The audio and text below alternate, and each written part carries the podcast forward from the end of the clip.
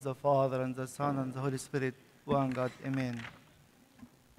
Today, as a church, every day having a liturgy, it's a celebration and it's a thanksgiving for what the Lord has done to us. So today, as the whole country is celebrating the feast of the Thanksgiving, we'd like to connect the readings of today with what we are celebrating as a country. So we heard the last verse in the Gospel today from the Gospel of St. John, chapter 16 and verse 33. The Lord was telling them, These things I have spoken to you, that in me you may have peace. So the covenant in the Old Testament was written in the tablets, and then written in the whole Word of God. And then they started to see that there is a covenant in the sacrifices, the animal sacrifices were offered. But now he is trying to elevate the mind of his believers and his children. From now on, that you may have peace in me. The covenant is in a person and with a person. That's why we'll find out that today in the first reading we read from the Epistle of St. Paul to the Hebrews, chapter 7, the last few verses and the first few verses of chapter 8. St. Paul was telling us in Hebrews 7:22, by so much more Jesus has become a surety of a better covenant. So if the thanksgiving or the Eucharist is a thanksgiving, it's because Christ himself became the surety of a better covenant. In other translation, he became a guarantor for a better covenant. Then we'll find St. Paul is telling us now it's time to see yourself committed to the covenant. The covenant in the Old Testament was between God and man through the written word and through the animal sacrifice.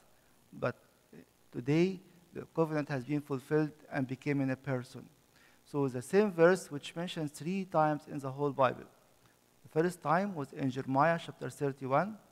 The second time we heard it today in Hebrews chapter 10, verse, sorry, verse, chapter 8, verse 10.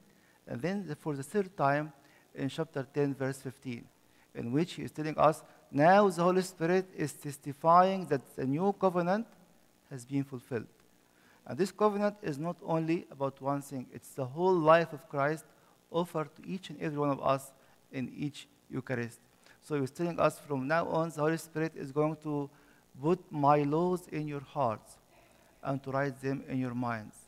From now on, Christ has been offering himself as an eternal sacrifice, obtaining for us an eternal redemption, as he said in Hebrews chapter 9 and verse 12.